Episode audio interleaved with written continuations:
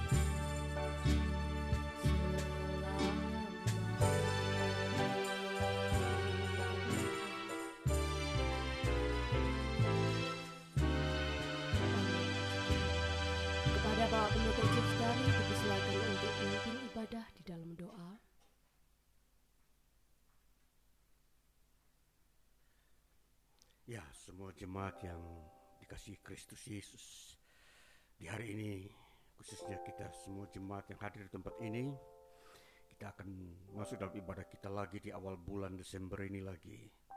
Dan setiap umat Tuhan yang mengikuti akan ibadah kami ini, biarlah bersama-sama kita masuk di dalam doa. Bapa kami di surga, kami umat-Mu di tempat ini memuji Engkau lagi. Kami memuliakan nama-Mu yang Maha Kudus, Allah kami dalam Tuhan Yesus Kristus dan Ya Roh Kudus. Kami datang dengan segenap hati dan kerinduan, memuji menyembah-Mu dan menaikkan syukur kami atas kasih anugerah-Mu, pemeliharaanmu, tuntunanmu sampai kami tiba di hari ini lagi. Memasuki bulan Desember, dalam minggu pertama kami beribadah ini lagi, Engkau Tuhan hadir tengah kami. Curahkan berkat-berkat-Mu, kasih-Mu dan kuasa-Mu di tengah kami untuk memenuhi ibadah kami di hari ini. Terjadilah ibadah kami ini dalam nama Tuhan Yesus Kristus, nama-Mu yang kami muliakan. Kami telah berdoa dalam nama Tuhan Yesus Kristus. Haleluya. Amin. Puji Tuhan, betapa dalamnya kasih setia Tuhan, juga begitu besar kebaikan-Nya bagi kehidupan kita setiap hari. Haleluya. Mari kita bersama-sama berdiri, kita naikkan pujian bagi Dia. Oh, betapa dalamnya.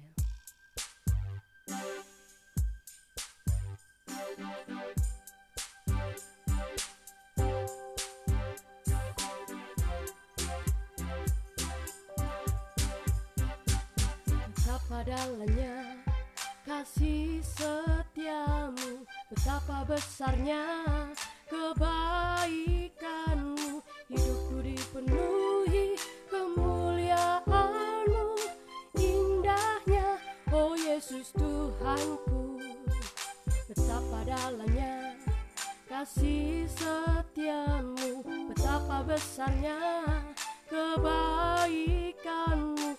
Hidupku dipenuhi kemuliaan-Mu, indahnya, oh Yesus Tuhanku. Sempurnalah kehidupanku sejak Kau hadir dalam hatiku. Kau perhatikanku setiap waktu, oh sungguh indahnya Yesus Tuhanku. Betapa dalamnya kasih setiamu, betapa besarnya kebaikan-Mu. Sempurnalah kehidupanku sejak Kau hadir dalam hatiku. Kau perhatikanku setiap waktu, oh sungguh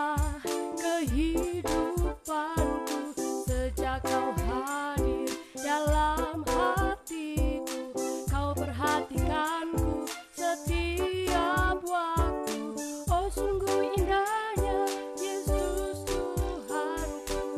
Sempurnalah kehidupanku sejak Kau hadir dalam hatiku. Perhatikanku setiap waktu, oh sungguh indahnya Yesus Tuhanku. Betapa dalamnya kasih setiamu, betapa besarnya kebaikan-Mu. Hidupku dipenuhi kemuliaan-Mu, indahnya, oh Yesus Tuhanku.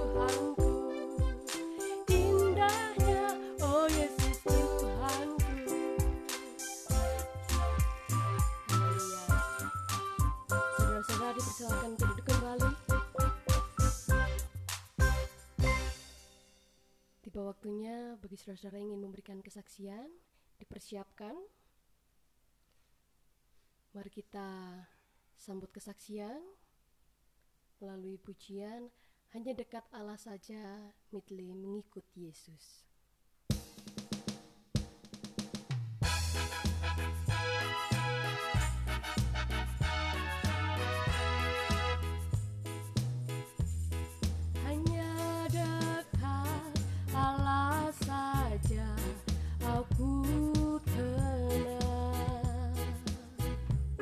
Daripada nyala kesenaman.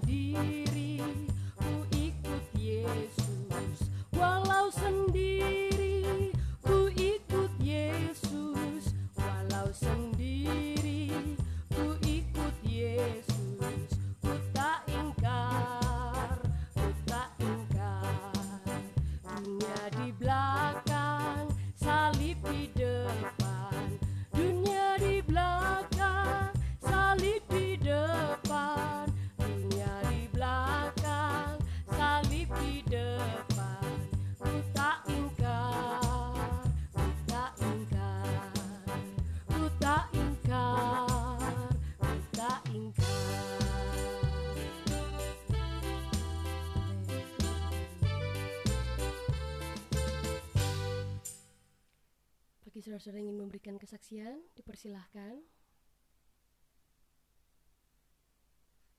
Ya, puji Tuhan. Jika belum ada, pada hari ini pun kita bersama-sama rindu untuk beribadah kepada Tuhan adalah suatu bukti kesetiaan kita kepada Tuhan, ucapan syukur kepadanya, bahwa dialah yang patut dipuji dan disembah, dan menjadi keputusan kita untuk mengikuti Yesus seumur hidup kita. Amin. Haleluya. Tiba waktunya kita bersama-sama melanjutkan pembacaan kitab Yeremia pasal empat puluh delapan ayat satu hingga empat puluh tujuh. Yeremia empat puluh delapan ayat satu hingga empat puluh tujuh. Mari kita baca bersama-sama. satu, dua, tiga. Mengenai Moab. Mengenai Moab, beginilah firman Tuhan semesta alam, Allah Israel. Celakalah Nebo, sebab kota itu sudah dibinasakan. Kiryataim telah menjadi malu dan direbut. Kota benteng itu menjadi malu dan terkejut. Lenyaplah sudah kemegahan Moab. Di Hesibon, orang merencanakan malapetaka terhadapnya. Marilah kita melenyapkannya sebagai bangsa. Juga engkau, hai madmen, akan dibungkamkan. Engkau akan dikejar-kejar pedang. Dengar teriakan dari Horonaim, kebinasaan, kehancuran besar. Moab telah hancur lebur, kedengaran orang berteriak sampai ke Zoar. Sungguh, orang mendaki pendakian Luhit sambil menangis. Sungguh, di jalan turun ke Horonaim, orang mendengar teriak karena ditimpa bencana. Larilah, selamatkanlah nyawamu, jadilah seperti keledai liar di padang gurun. Sungguh, oleh karena engkau percaya kepada bentengmu dan perbendaharaanmu, maka engkau pun akan direbut. Kamos akan pergi ke dalam pembuangan bersama-sama dengan para imam dan pemukanya. Pembinasa akan datang ke setiap kota, tidak ada kota yang terluput. Lembah akan binasa, tanah datar habis musnah, seperti yang difirmankan Tuhan. Berikanlah sayap kepada Moab, supaya ia lari terbang. Kota-kotanya akan menjadi sunyi sepi, tidak ada lagi penduduk di dalamnya. Terkutuklah orang yang melaksanakan pekerjaan Tuhan dengan lalai, dan terkutuklah orang yang menghambat pedangnya dari penumpahan darah. Moab hidup aman dari sejak masa mudanya. Dia hidup tenang seperti anggur di atas endapannya. Tidak dituangkan dari tempayan yang satu ke tempayan yang lain. Tidak pernah masuk ke dalam pembuangan. Sebab itu rasanya tetap padanya dan baunya tidak berubah. Sebab itu sesungguhnya waktunya akan datang, demikianlah firman Tuhan, bahwa aku akan mengirim kepadanya tukang-tukang yang akan menuangkannya, mencurahkan tempayan-tempayannya, dan memecahkan buyung-buyungnya. Maka Moab akan menjadi malu oleh karena dewa Kamos, sama seperti kaum Israel menjadi malu oleh karena Betel, kepercayaan mereka. Bagaimanakah kamu berani berkata, kami adalah pahlawan-pahlawan, orang-orang gagah perkasa untuk berperang? Pembinasa Moab telah maju menyerang dia, teruna-terunanya yang pilihan telah turun ke pembantaian. Demikianlah firman Raja yang namanya Tuhan semesta alam. Bencana Moab sudah hampir datang, malapetakanya sangat segera sampai. Ratapilah dia, hai semua yang ada di sekitarnya, hai semua yang mengenal namanya. Katakanlah, sungguh sudah patah tampuk kekuasaan, tongkat keagungan itu. Turunlah dari kemuliaanmu dan duduklah di atas kotoran, hai putri Dibon yang sudah lama menetap. Sebab pembinasa Moab sudah maju menyerbu engkau, memusnahkan tempat-tempatmu yang berkubu. Berdirilah di tepi jalan dan tinjaulah, hai penduduk Aror. Tanyakanlah kepada orang yang lari dan yang terluput. Katakanlah, apakah yang telah terjadi? Moab sudah malu karena ia terkejut. Merataplah dan berteriaklah, beritahukanlah di sungai Arnon, sungguh Moab sudah binasa. Penghukuman telah berlaku atas daerah dataran tinggi, atas kota-kota Holon, Yahas, Mefaat, Dibon, Nebo, Bet Diplataim, Kiryataim, Bet-Gamul, Bet-Meon, Keryot, Bosra, dan atas segala kota negeri Moab yang jauh dan yang dekat. Telah patah tanduk kekuatan Moab, dan lengan kekuasaannya telah pecah. Demikianlah firman Tuhan. Buatlah dia mabuk, sebab dia membesarkan diri terhadap Tuhan. Moab akan berguling-guling dalam muntahnya, dan ia sendiri pun akan menjadi tertawaan orang. Apakah bukan Israel tadinya yang menjadi tertawaan bagimu?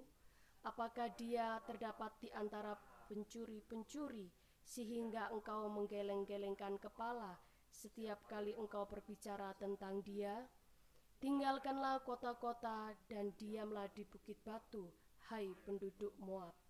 Jadilah seperti burung merpati yang bersarang di dinding mulut liang. Kami telah mendengar tentang keangkuhan Moab, alangkah angkuhnya dia, tentang kesombongannya, keangkuhannya, dan kencongkaannya, tentang tinggi hatinya. Aku ini kenal kepongahannya, demikianlah firman Tuhan. Tidak benar cakapnya dan tidak benar perilakunya. Sebab itu aku akan meratap karena Moab, aku akan berteriak karena Moab seluruhnya, dan akan mengaduh karena orang-orang Kirheres. Aku akan menangis karena engkau, lebih daripada menangis karena Yaezer, hai pohon anggur Sipma. Ranting-rantingmu merambak sampai ke laut, meluas sampai ke Yaezer. Si pembinasa telah jatuh menimpa hasil musim kemaraumu dan panen buah anggurmu. Sukaria dan sorak-sorak telah lenyap dari kebun buah-buahan dan dari negeri Moab. Aku telah menjauhkan anggur dari tempat pemerasan, pengirik tidak ada lagi pengiriknya, pekik kegirangan tidak kedengaran lagi. Hesibon dan Eleale meraung-raung, orang mendengarkan suaranya sampai ke Yahas, dari Zoar sampai Horonaim, dan Eglat Selisia, sebab air sungai Nimrim juga menjadi ketandusan. Firman Tuhan, aku akan menghentikan orang di Moab, mempersembahkan korban bakaran di bukit pengorbanan, dan mempersembahkan korban ukupan kepada Allahnya. Sebab itu seperti hatiku terharu mendengar suling, begitulah hatiku terharu melihat keadaan Moab, dan hatiku terharu melihat keadaan orang-orang Kirheres. Bukankah sudah hilang segala harta yang mereka tumpuk? Sungguh setiap kepala digundul dan setiap janggut dipotong. Pada semua tangan ada toreh-torehan, dan kain kabung dikenakan pada semua pinggang. Di atas segala sotoh Moab dan di tanah-tanah lapangnya hanya ada perkabungan belaka. Sungguh aku telah memecahkan Moab seperti tembikar, sehingga tidak ada orang yang menyukainya. Demikianlah firman Tuhan. Betapa terkejutnya dia, betapa Moab menyembunyikan mukanya karena malu. Maka Moab telah menjadi tertawaan dan kekejutan bagi semua yang di sekitarnya. Sebab beginilah firman Tuhan, sesungguhnya ia datang melayang seperti burung rajawali dan mengembangkan sayapnya ke atas Moab. Kota-kota direbut, kubu-kubu pertahanan dirampas. Hati para pahlawan Moab pada waktu itu akan seperti hati perempuan yang sakit beranak. Moab akan musnah sebagai bangsa, sebab ia membesarkan diri terhadap Tuhan. Kejut dan pelubang dan jerat bagimu, hai penduduk Moab, demikianlah firman Tuhan. Yang lari dari kekejutan akan jatuh ke dalam pelubang, dan yang naik dari pelubang akan tertangkap dalam jerat. Sungguh, aku mendatangkan semuanya ini atas Moab di tahun penghukuman atas mereka. Demikianlah firman Tuhan. Di naungan Hesibon Orang-orang pelarian berhenti, kehabisan kekuatan. Tetapi api keluar dari Hesibon, hanyalah api dari istana Sihon, yang memakan habis pelipis Moab dan batu kepala orang-orang ribut. Celakalah engkau, hai Moab, binasa engkau, hai bangsa dewa Kamos, sebab anak-anakmu lelaki telah diculik tertawan, dan anak-anakmu perempuan menjadi tawanan. Tetapi aku akan memulihkan keadaan Moab di kemudian hari. Demikianlah firman Tuhan. Sampai disinilah firman penghukuman atas Moab. Demikian pembacaan kitab Yeremia. Selanjutnya mari kita bersama-sama membuka hati kita untuk siap mendengarkan firman Tuhan. Kita sambut bersama firman Tuhan melalui pujian penyembahan "Bila Kau yang Membuka Pintu".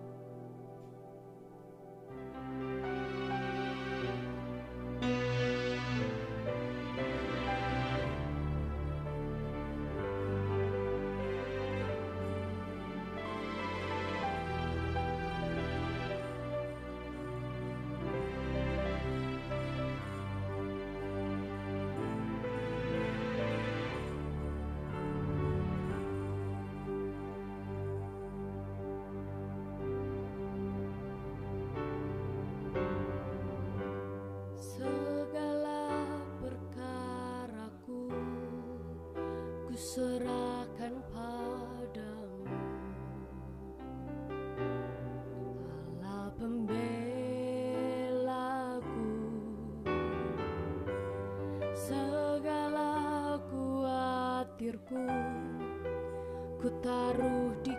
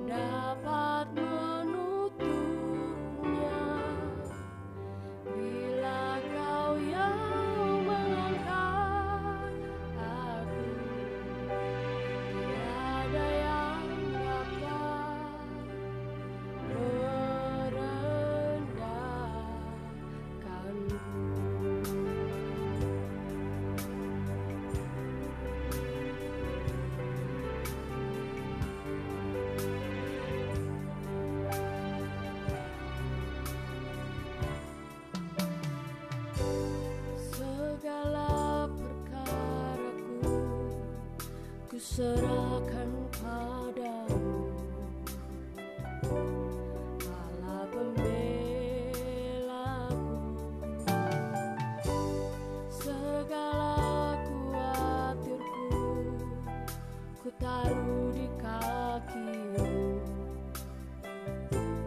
Allah pemelihara.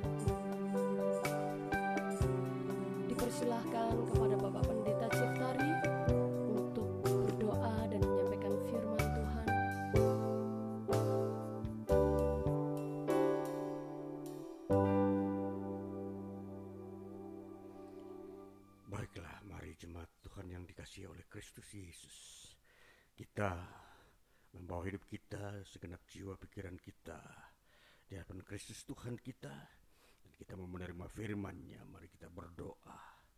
Ya Tuhan kami Yesus Kristus, Allah kami yang Maha Kuasa, Allah kami yang hidup, Allah kami yang berfirman, Bapa yang kekal, dan Roh Kudus-Mu yang Engkau karuniakan di tengah kami untuk membimbing kami, mengajarkan kami kehendak-Mu dan kebenaran-Mu. Kami hari ini ada di hadirat-Mu. Kami umat-Mu di tempat ini datang dengan iman dan penuh kerinduan, membuka hati jiwa hidup kami, menerima Tuhan dan firman-Mu yang bekerja di tengah kami, memerintah atas hidup kami. Setiap uh, jengkal langkah hidup dan pikiran kami, Engkaulah yang mengatur dan memimpin kami. Itulah sebabnya firman-Mu ini akan membuat kami masuk dalam langkah-langkah Tuhan yang kami akan jalani dalam hari-hari hidup kami, setiap waktu sampai ke depan, sampai pada masa di mana kesudahan alam ini sendiri. Kami bersyukur, bersuka cita karena kuasa Tuhan, kuasa Roh Kudus berkenan hadir dan melawat dan memberkati kami. Dalam nama Tuhan Yesus kami mendengarkan firman-Mu. Haleluya. Amin. Ya saudara yang dikasihi Tuhan Yesus Kristus, dari ini minggu pertama di bulan Desember, pada tanggal empat Desember hari ini, kita beribadah dan kita mendengarkan firman Tuhan lagi. Mari saudara yang diberkati Tuhan, kita membuka di dalam Injil Yohanes pasal lima belas ayat delapan belas hingga ayat sembilan belas, dua ayat saja bagi kita untuk melihat apa yang Tuhan firmankan ini. Dunia membenci Yesus dan murid-murid-Nya. Jikalau dunia membenci kamu, ingatlah bahwa ia telah lebih dahulu membenci aku daripada kamu. Sekiranya kamu dari dunia, tentulah dunia mengasihi kamu sebagai miliknya. Tetapi karena kamu bukan dari dunia, melainkan aku telah memilih kamu dari dunia, sebab itulah dunia membenci kamu. Ya, sampai demikian dua ayat saja bagi kita uh, di dalam membaca uh, Injil Yohanes pasal lima belas ini. Dan hari ini uh, tema firman Tuhan yang kita akan bahas melalui ayat ini ialah sentralitas iman Kristen. Ya, kita mau melihat dua ayat ini menerangkan kepada kita, menjelaskan kepada kita bahwa dunia dan Kristus selalu bertolak belakang. Ya, jadi uh, sudah jelas bahwa di sini uh, dunia membenci Yesus dan dunia juga membenci orang-orang yang percaya kepada Yesus Kristus. Nah, kita mau melihat bagaimana makna sentralitas yang saya maksudkan di sini? Apa maksud daripada tema ini? Dan bagaimana kita mengerti tema ini melalui firman Tuhan yang kita sudah baca? Saudara, di dunia ini tentunya kita uh, ada di dalam uh, sebuah ruang lingkup di mana uh, manusia ada di dalam dunia ini. Dan setiap orang sudah diberi label atau diberi warna oleh Kristus Yesus bahwa siapakah yang menjadi miliknya. Nah, inilah yang uh, kita mau melihat dulu bahwa sebagai orang Kristen, bagaimana kita mau memahami uh, status kita, diri kita di hadapan Kristus. Ya, Kristus mengenal siapa miliknya. Itulah sebabnya di dalam uh, status ini, bagaimana kita dikenal oleh Yesus, maka Yesus sendiri sudah uh, memberi sebuah label dalam istilah kitab Wahyu. Mereka telah dicatat namanya, dan pada mereka ada tanda di dahi mereka bahwa mereka adalah milik Kristus. Nah, inilah label tanda yang uh, Kristus buat. Nah, itu secara lahiriah tanda-tandanya. Ada tanda-tanda yang lain yang memang uh, kalau diperhatikan ialah bagaimana karakter Kristus ada di dalam mereka. Mereka mencintai Kristus. Nah, inilah uh, label yang dalam bentuk karakter. Nah, saudaraku yang terkasih, di dalam bagian yang kita baca tadi dikatakan, jikalau dunia membenci kamu, perhatikan, jikalau, ya artinya bahwa uh, ada masanya dunia itu membenci Kristen, ya ada masanya. Jadi uh, ketika dia mengekspresikan dunia ini men, me, menyatakan dirinya di hadapan orang Kristen atau iman Kristen, maka dunia ini akan menolak iman Kristen. Karena apa? Sifat-sifat yang ada dalam iman Kristen sudah tidak memiliki sifat-sifat yang ada dalam dunia, sehingga uh, dunia itu tidak mengenal apa yang ada di dalam sifat iman Kristen ini. Nah, disinilah yang menjadi dasar uh, penolakan atau kebencian. Nah, saudara-saudara, memang kalau kita mau mengerti kata uh, apa yang disebut membenci, ini membenci ini ada uh, hubungan dengan ketidakpemilikan. Saudara-saudara, ini kalau saya berikan contoh ya, kalau saya uh, tidak menyenangi sebuah benda, katakanlah kalau saya ini uh, tidak menyenangi sebuah benda, itu benda itu katakanlah uh, saya kasih contoh benda tajam, ya misalkan saya tidak senang dengan pisau atau parang, ya maka benda itu saya tidak menyenanginya. Atau saya tidak menyen, saya tidak senang dengan senapan senjata, karena saya lihat benda-benda ini sangat membahayakan, ya. Maka benda itu saya tidak mencintainya. Maka saya membencinya. Saya tidak ingin memilikinya. Nah, itulah uh, makna membenci, ya. Jadi kita uh, melihat uh, konsep-konsep ini dari karakter benda itu. Jadi tidak tidak ada alasan tahu-tahu membenci, tidak.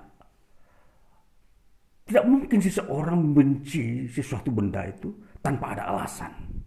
Contoh, ada orang berkata, kenapa kamu tidak senang makan bakso atau tidak senang makan durian? Ah, saya tidak tahu. Pokoknya saya tidak senang. Nah, ini maksudnya orang itu tidak mengerti penyebab. Tetapi di kali ini, dunia membenci iman Kristen itu ada penyebabnya, ada alasan. Seperti saya kasih contoh tadi, saya tidak menyenangi benda tajam karena itu berbahaya contoh. Maka saya tidak memiliki atau saya tidak mencintai benda itu. Nah, jadi apa yang ada di dalam sesuatu benda itu tidak uh, match atau tidak uh, sinkron, tidak sesuai dengan apa yang saya inginkan. Nah, jadi di sini yang dimaksudkan di sini, jikalau dunia membenci kamu. Saudara, kembali kita mau melihat apa itu dunia. Ya, kalau dunia kita faham di sini dalam uh, teks Alkitab dalam bahasa Yunani memakai kata kosmos. Ya, makanya kata kosmos ini uh, menjadi sebuah kata dasar untuk menciptakan kosmetik. Ya. Kosmetik itu artinya sifat-sifat yang cantik, ya.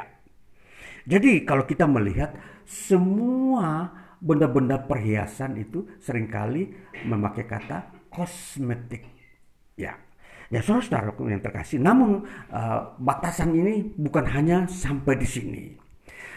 Uh, kata kosmos ini yang diterjemahkan dunia ini, kalau kita melihat makna yang terdalam adalah kalau kita melihat urut-urutannya, kosmos bisa diartikan alam semesta. Alam semesta itu, uh, seluruh ciptaan Tuhan itu disebut kosmos, alam semesta. Lalu kita mau melihat juga uh, di situ berbicara juga penduduk bumi. Itu memakai kata kosmos, dunia juga.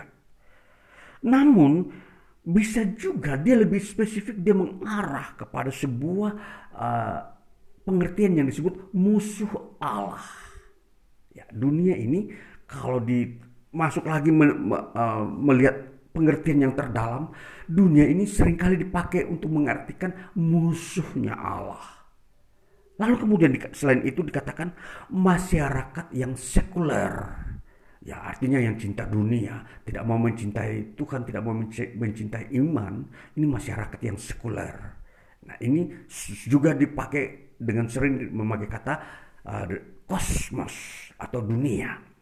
Namun yang lebih mengerikan lagi kalau dunia ini, kosmos ini diterjemahkan dengan sistem yang jahat. Ya, ada hukum-hukum, aturan-aturan yang dibuat oleh manusia yang kesemuanya itu mengandung nilai-nilai kejahatan. Kejahatan yang dipakai sebagai motor menjalankan sebuah pemerintahan, sebuah sistem masyarakat. Semua memakai uh, cara-cara kekerasan. Nah, misalkan begitu. Ini juga disebut dunia. Nah, kemudian yang lain masih ada yang disebut juga dunia dipakai harta. Jadi seluruh kekayaan itu, itu pun bisa disebut dunia. Kosmos. Nah, namun ada yang uh, kita ketemukan yang lain, yaitu yang disebut kekaw- kekhawatiran dan penderitaan di dunia. Nah, ini yang terakhir. Nah, jadi kalau kita melihat Alkitab mencatat dunia, di manakah letak kita mau melihat maknanya, arahnya. Jadi kalau di sini dikatakan jika dunia membenci kamu, perhatikan. Jadi ini berarti bukan bumi, tetapi adalah uh, sistem yang dibangun oleh manusia di dunia ini. Dengan sistem-sistem kejahatan, kekerasan yang tidak menganut uh, aturan-aturan Tuhan. Nah, inilah yang kita dapatkan. Bahwa sistem yang dibangun oleh manusia di dunia ini, yang tadi saya sudah katakan, yang mengandung nilai-nilai kekerasan dan kejahatan dan tidak menghormati Tuhan, maka inilah yang akan membenci iman Kristen. Kenapa, saudara-saudara? Ada alasannya. Karena di dalam iman Kristen tidak memiliki sifat-sifat atau cara yang dipakai oleh dunia. Di dalam iman Kristen tidak membangun sebuah sistem kejahatan, sistem kekerasan. Di dalam iman Kristen tidak tidak ada uh, pola pikir yang akan mengarah membenci Allah. Tidak ada. Nah, itulah sebabnya kalau di dalam iman Kristen ada sebuah sifat mengasihi Allah, maka inilah yang dibenci oleh dunia. Jadi tidak match dunia, dunia mau mengasihi iman Kristen, sedangkan uh, iman Kristen itu sendiri sudah memiliki sifatnya Allah. Sedangkan dunia tidak memiliki sifatnya Allah. Jadi tentunya terjadi penolakan. Maka itulah sebabnya dunia lebih banyak uh, membenci iman Kristen. Ini yang kita harus pahami, saudara-saudara. Jadi apapun kalau kita hidup di dunia ini, kita mem- menerima sifat Kristus uh, penuh kasih dan rendah hati, itu akan tidak diterima atau bahkan dibenci oleh dunia. Dunia tidak mengenal sifat kasih, bahkan rendah hati. Dunia hanya mengenal sifat kesombongan, kekerasan, kejahatan, ya. Dan dunia selalu mengandalkan manusia sebagai uh, pribadi yang unggul atau pribadi yang uh, memerintah di dunia ini, bukan Allah. Nah, jadi saudara-saudara ini, jadi memang uh, jelas kita sudah bisa menemukan bahwa apa yang Yesus sampaikan kepada kita, supaya kita mengerti bahwa kalau dunia membenci kamu, kamu mengertinya seperti ini. Karena di dalam diri kamu ada sifat Kristus. Nah, inilah yang kita akan melihat sentralitas iman Kristen ialah yang diuraikan tadi. Kita memiliki sifat Kristus. Jadi pusat sentralitas iman Kristen itu, itu berada di dalamnya sifatnya Allah. Kasih Allah ada di dalamnya. Jadi kalau kita mau meneropong iman Kristen dalam bentuk sifat dan karakternya, maka kita ketika membukanya, kita hanya melihat kasih Kristus itu. Maka ini disebut sentral iman Kristen. Kasih Kristus, kasih Allah di dalam iman Kristen ini.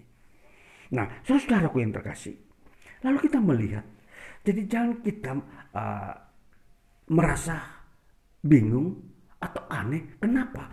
Ketika saya percaya kepada Kristus, tahu-tahu saya sudah dibenci, tidak disenangi oleh manusia duniawi. Orang-orang yang tinggal di dunia ini, yang memang belum mengenal kasih Kristus, yang belum pernah melihat kuasa Tuhan, kuasa Kristus yang bekerja dengan mujizat. Jangan kita uh, heran atau bingung dengan semua peristiwa ini. Nah, jadi dengan firman Tuhan yang kita baca ini, membawa kita kepada sebuah pengenalan terhadap iman Kristen yang kita punyai. Nah, jadi kalau kita hidup dalam kebenaran, itu adalah sifat asli iman Kristen. Tapi dunia tidak mencintai kebenaran, dunia tidak menghendaki kebenaran yang dipakai di dunia ini. Maka tentunya dunia tidak menerima manusia atau orang-orang yang mencintai kebenaran. Kebenaran Kristus, kebenaran Tuhan yang menjunjung tinggi Tuhan. Nah, ini uh, hal yang kita mengerti di dunia ini. Namun kita uh, tidak sampai di sini sebagai uh, sebuah uh, pemikiran bagaimana iman Kristen, Kristen dengan kondisi dunia. Kita akan melihat seterusnya. Dikatakan jika dunia membenci kamu, ingatlah bahwa ia telah lebih dahulu membenci aku daripada kamu. Maka Yesus pun telah dibenci terlebih dahulu. Nah, saudara-saudara, kalau kita melihat Yesus ditolak oleh dunia, Yesus tidak diterima oleh dunia. Nah, itu berarti sudah memberikan gambaran bahwa dunia tidak mengizinkan Allah. Manusia tidak mengizinkan Allah memerintah mereka di dunia ini. Ya, jadi ini sebuah uh, konsep yang harus kita mengerti. Jadi kalau memang dunia sudah tidak mau menerima Allah memerintah mereka, tentunya kita akan melihat di dunia ini manusia yang seperti ini akan dipimpin oleh manusia sendiri. Dan kalau manusia memimpin dirinya sendiri, maka di situ terjadi banyak kejahatan dan pelanggaran-pelanggaran. Dan apa yang Allah berikan hukumnya untuk membangun hidup manusia lebih baik, itu tidak akan terjadi di bumi ini, di tengah hidup manusia, ketika manusia menolak Allah. Nah, saudara-saudara, ini uh, yang kita lihat yang pertama dari uh, sisi di mana manusia menolak atau membenci Yesus. Yang terjadi apa? Jadi akan pasti ada efek. Kejadian-kejadian yang akan uh, membuat manusia itu mengalami sebuah tekanan dan uh, kerugian-kerugian dalam hidupnya di dunia ini. Jadi apa yang apapun yang manusia uh, lakukan di hadapan Tuhan, khususnya dalam menolak Yesus, itu itu berarti uh, bukan berarti manusia atau dunia ini dalam keadaan aman-aman saja. Tidak, saudara. Ketika manusia membenci Yesus, ketika manusia di dunia ini menolak Yesus, tidak mau menjadikan dia sebagai Tuhan yang mau membarui dan memperbaiki dan memberkati manusia, maka yang akan terjadi adalah keterpurukan. Manusia ada dalam berbagai-bagai dilema, problema, dan uh, situasi yang uh, berat, yang tentunya mengerikan bagi manusia itu sendiri. Mereka tidak akan menemukan jalan keluar. Semua hanya hidup dengan uh, bagaimana dirinya sendiri yang berjuang.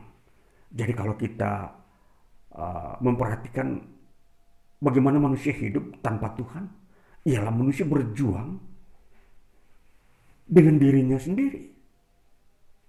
Itu kalau kita memperhatikan di uh, lingkungan hutan rimba, siapa yang terkuat dialah yang menang, istilahnya. Makanya ada disebut ada raja hutan. Maka seringkali kita melihat kalau singa harimau adalah makhluk yang terkuat di hutan untuk memakan setiap mangsa-mangsa yang lemah. Ini seringkali gambarannya bahwa manusia ingin menciptakan seperti itu kalau dia tidak menerima Tuhan.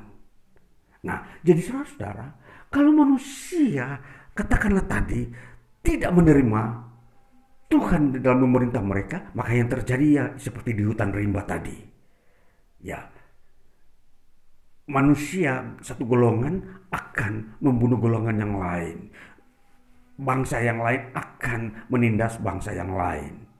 Ini kejadian di dunia, dan ini baru sisi manusia dengan manusia. Belum lagi kalau manu- uh, Tuhan melihat manusia ketika ada dalam kejahatan ini, Tuhan akan uh, menghukum manusia karena hanya hidup dalam kejahatan. Yang terjadi apa? Maka tidak ada seorang pun yang bisa hidup. Ya, tidak ada seorang pun yang bisa hidup. Karena Tuhan melihat semua orang manusia misalkan dalam kejahatan. Nah, inilah gambaran uh, sebuah uh, alur berpikir kita kalau kita melihat kondisinya seperti itu. Maka sekali ini kita mau melihat bagaimana dikatakan uh, Yesus telah dibenci oleh dunia. Nah, namun kita melihat ayat sembilan belas, Yesus berkata begini, sekiranya kamu dari dunia, tentulah dunia mengasihi kamu sebagai miliknya. Tetapi karena kamu bukan dari dunia, melainkan aku telah memilih kamu dari dunia. Saudara, ketika Yesus menyampaikan ini kepada murid-murid, Yesus berkata, kamu murid-muridku, bukan, engkau bukan dari dunia ini. Karena aku telah memilih kamu keluar dari dunia. Nah, jadi Yesus berkata bukan, kamu bukan dari dunia ini. Kalau kita memperhatikan kata ini, maka kata ini mempunyai makna bahwa di dalam diri murid-murid Yesus yang Yesus sudah pilih, di dalam diri mereka sudah tidak ada lagi sifat-sifat dunia. Yang seperti yang dunia uh, inginkan, tetapkan. Nah, sehingga Yesus berkata, kamu itu bukan dari dunia. Walaupun memang uh, sesungguhnya mereka semua lahir di dunia. Tapi karena proses pemilihan inilah, maka murid-murid langsung berubah. Dirubah oleh Kristus di dalam uh, kondisinya, di dalam jati dirinya, terkandung sudah sifat-sifat Kristus, sifat-sifat Allah dalam diri mereka. Nah, ini menjadi uh, satu pembaruan yang ajaib. Nah, maka saudaraku yang terkasih, kalau kita memperhatikan di dalam dunia ini, kita membuat satu sisi bola di sini, ini dunia. Lalu bola satu yang di sini, di sini disebut Allah. Nah, maka kalau kita memperhatikan dunia ini, di sini manusia tinggal. Lalu kemudian di sini Kristus memanggil manusia keluar dari dunia ini untuk masuk kepada Allah di sini. Nah, ini disebut memilih. Kata memilih inilah itu yang hanya ada di dalam iman Kristen. Jadi seorang percaya kepada Kristus itu adalah hasil pilihan Allah. Allah yang memilih. Jadi tidak dengan sendirinya seseorang itu menjadi Kristen. Jadi Allah yang memilih. Bayangkan, dari lingkaran ini, dunia ini yang penuh dengan kejahatan, sistem kejahatan, Allah memanggil keluar. Lalu tinggal di dalam dunia iman Kristen yang di dalamnya Allah menaruh hukum ilahi, hukum kasih, hukum Kristus di dalamnya, supaya mereka memandang Allah dan memuji Allah. Nah, ini.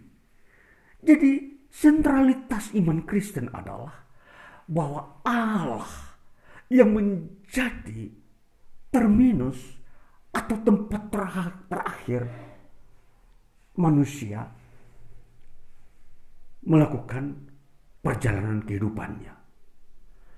Orang-orang yang dipanggil oleh Kristus, oleh Allah, keluar dari dunia ini, masuk melalui jalur iman Kristen, itu akan menyelesaikan perjalanannya di surga bersama Allah.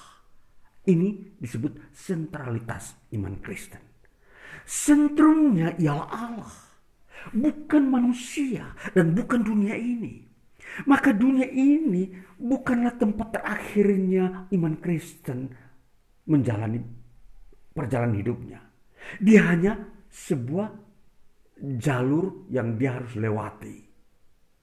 Dia bukan akan dia tidak akan tinggal selamanya di dunia ini. Jadi itulah sebabnya iman Kristen tidak pernah mencintai dunia ini. Dia tidak akan memiliki dunia ini menjadi harta miliknya. Dia tidak akan mencari, mengejar dunia ini untuk menjadi kesayangan di dalam dirinya. Karena dunia ini bukanlah tempat bagi iman Kristen, tetapi di surga. Maka saudara-saudara, kalau kita memperhatikan uh, skema ini, maka kita akan melihat bahwa iman Kristen sesungguhnya dia lebih mengasihi Allah daripada mengasihi dunia ini. Dia memahami bahwa hidup di dunia ini bukan bukanlah kerajaannya dia. Maka dia tidak uh, dia tidak akan uh, mengejarnya sampai mendapatkan seluruh isinya. Jadi tentunya Oh, seorang iman, seorang yang mengenal iman Kristen, dia tidak akan mencintai kekayaan. Karena dunia ini memang kaya, ada banyak kekayaan. Tetapi dia tidak mencintainya. Karena sifat kekayaan dunia ini berbeda dengan sifat kekayaan kerajaan surga, yang bersifat kekal. Dunia ini sementara.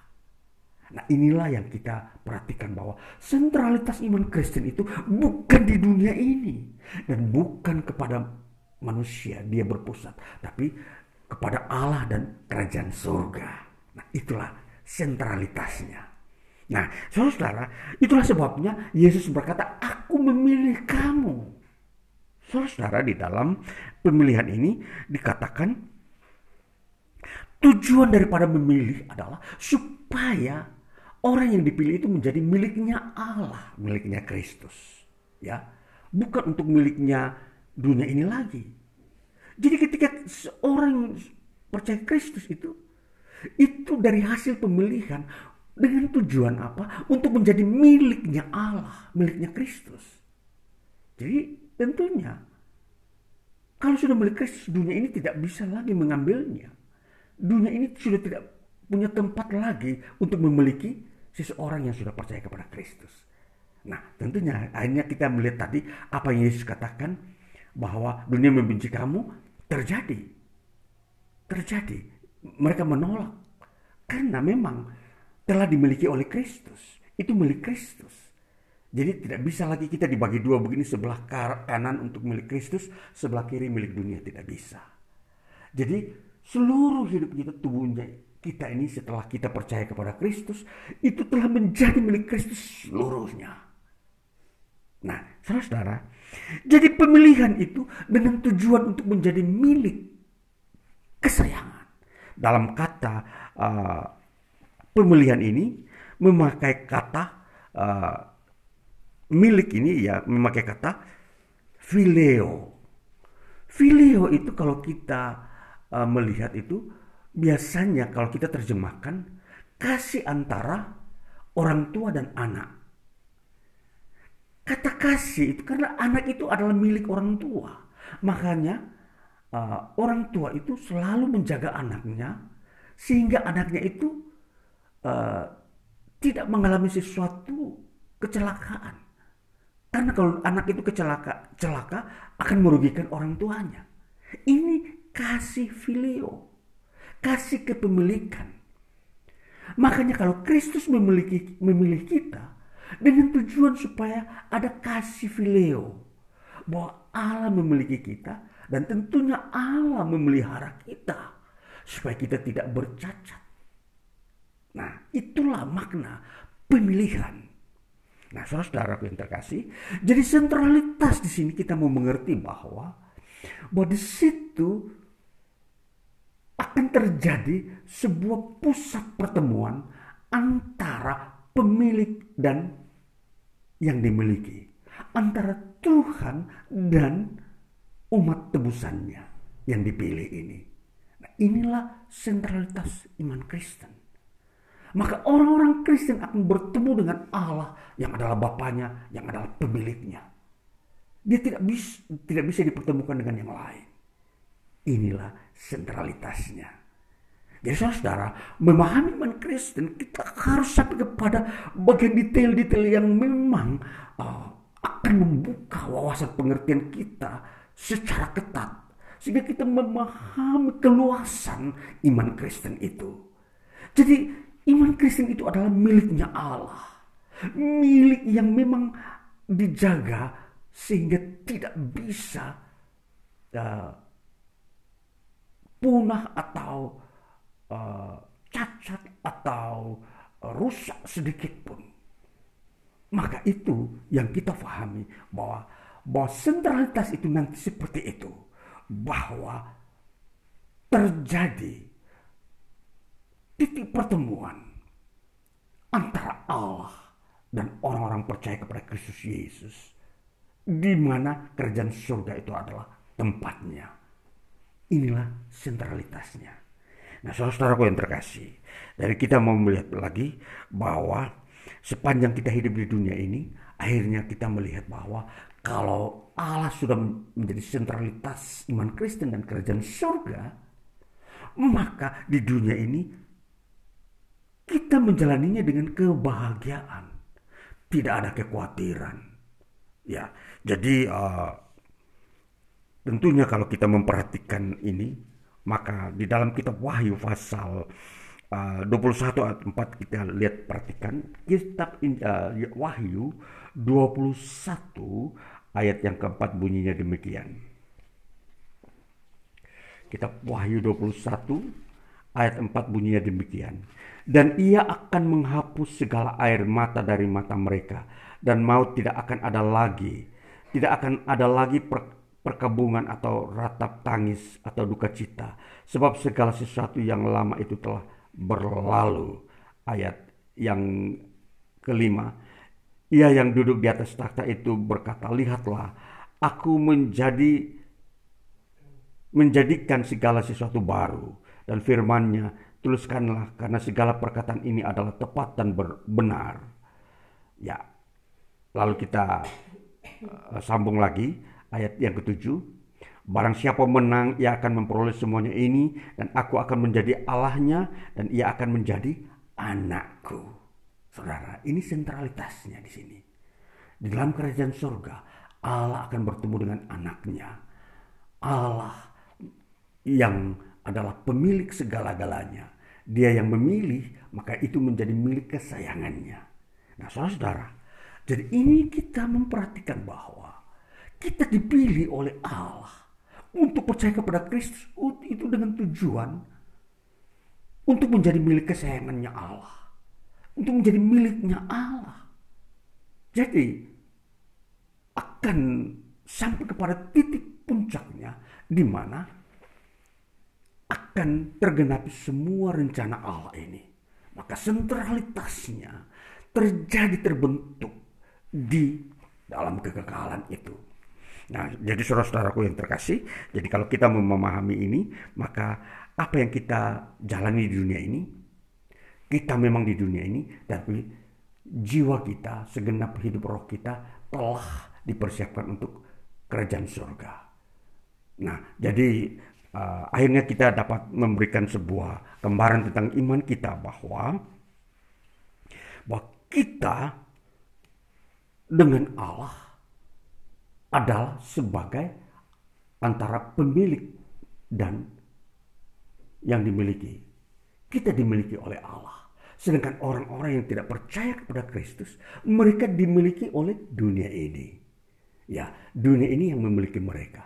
Nah, inilah yang yang yang menjadi uh, perbedaan-perbedaan yang kita melihat keberadaan-keberadaan kita sebagai manusia untuk mengerti bagaimana kekekalan itu berdasarkan firman Tuhan.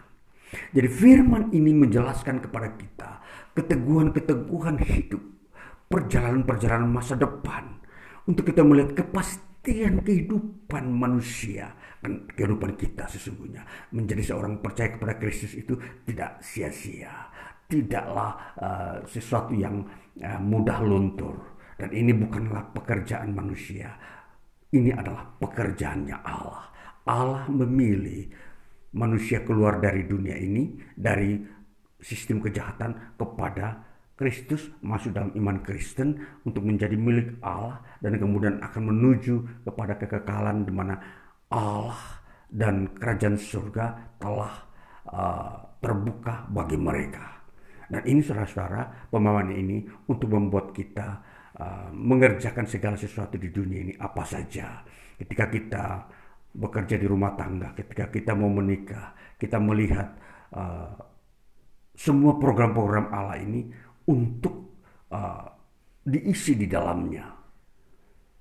Kita bekerja, kita be melakukan bisnis apapun, bisnis bisnis bisnis uh, uh, rumah tangga, pekerjaan-pekerjaan di kantor, di ladang, di nelayan, itu pun tidak bisa mengurangi atau memisahkan kita dari sebuah pemilihan.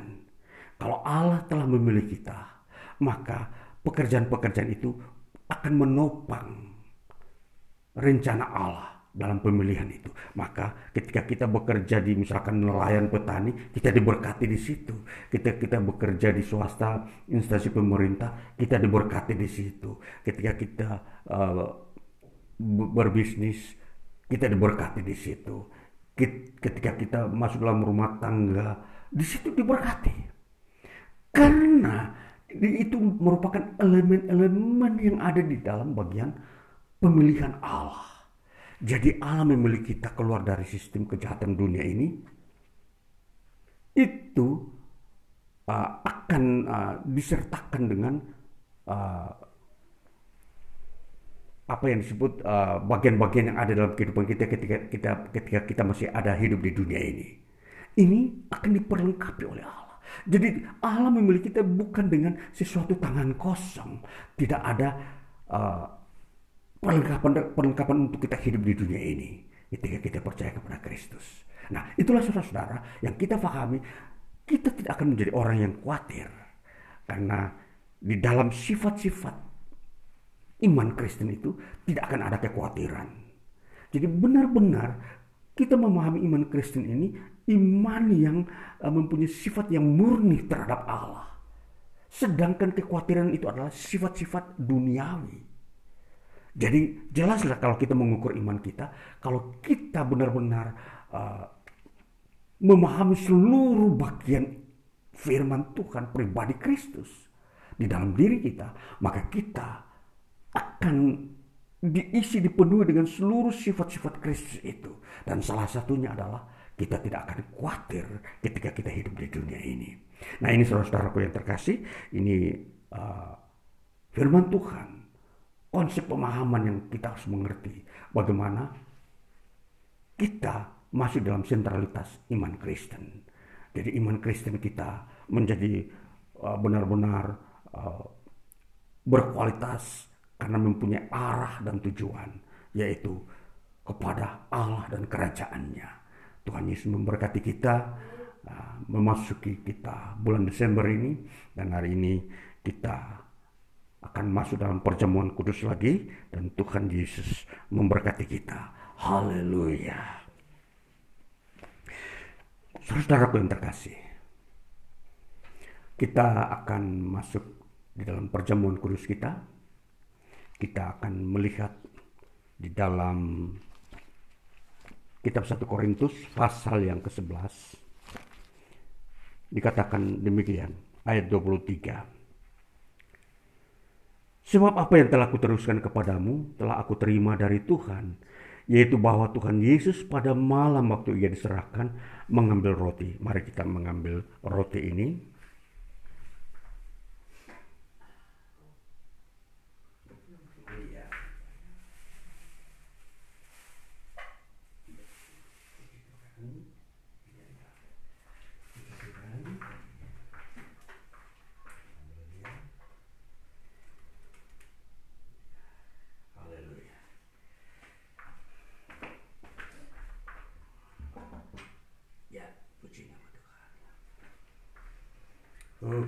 Haleluya.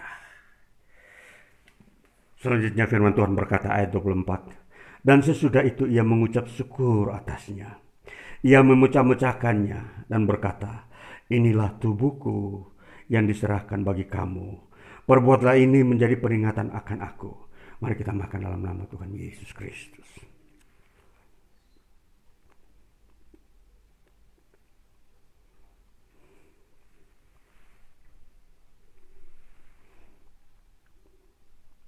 Amin, puji Tuhan.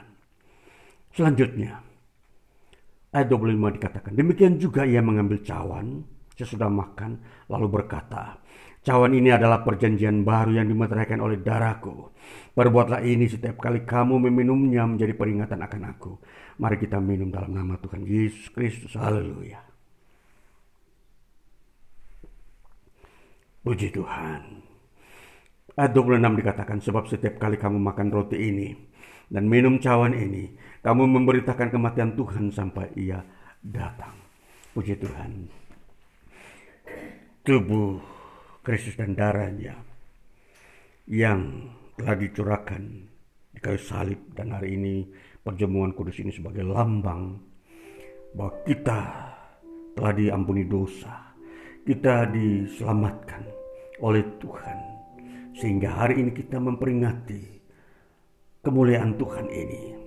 Maka mari kita masuk dalam doa syafaat kita. Bapa kami di surga, terpujilah namamu, Tuhan yang mengasihi kami. Kami umat tebusanmu, Engkau yang mengampuni kami, Engkau yang memilih kami keluar dari dunia ini, dari kejahatan, dari kegelapan, kepada kasih Kristus, kasih Tuhan. Kami dipanggil keluar, dipilih, supaya menjadi milik Kristus, milik Allah selama-lamanya, supaya itu tidak bercacat celah. Kami dibawa kepada sebuah kehidupan di mana tidak ada penderitaan, tidak ada air mata, tetapi di situ kemuliaan Kristus, kemuliaan Bapa yang kekal dalam kerajaan kekal.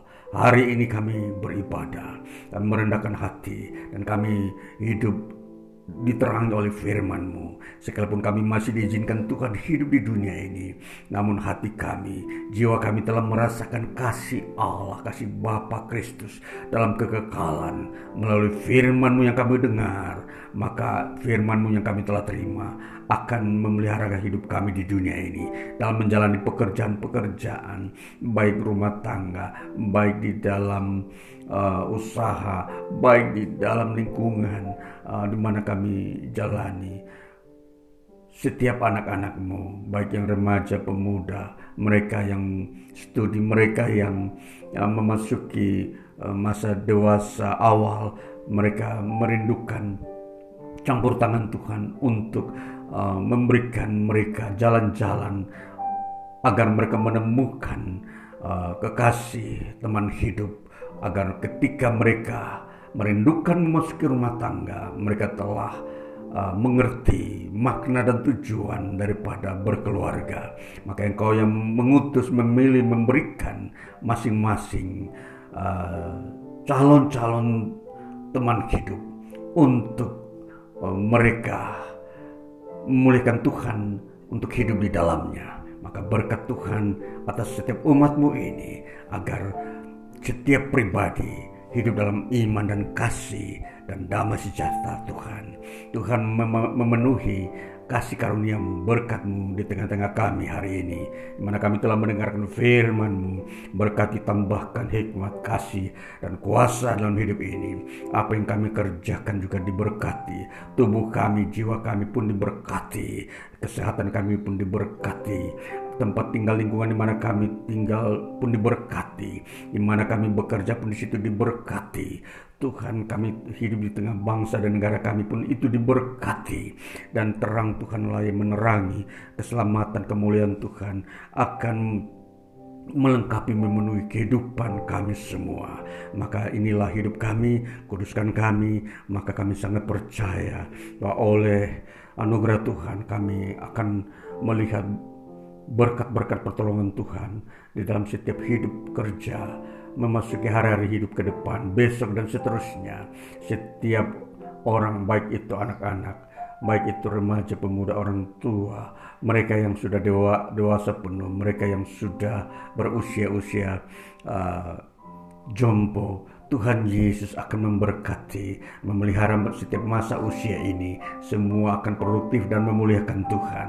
Terima kasih, kami berdoa untuk pekerjaan-pekerjaan-Mu pula, supaya terus terpelihara dan diberkati, dan memberkati banyak orang, mem- membuat banyak orang mengalami pembaharuan-pembaruan hidup, masa depan yang lebih baik.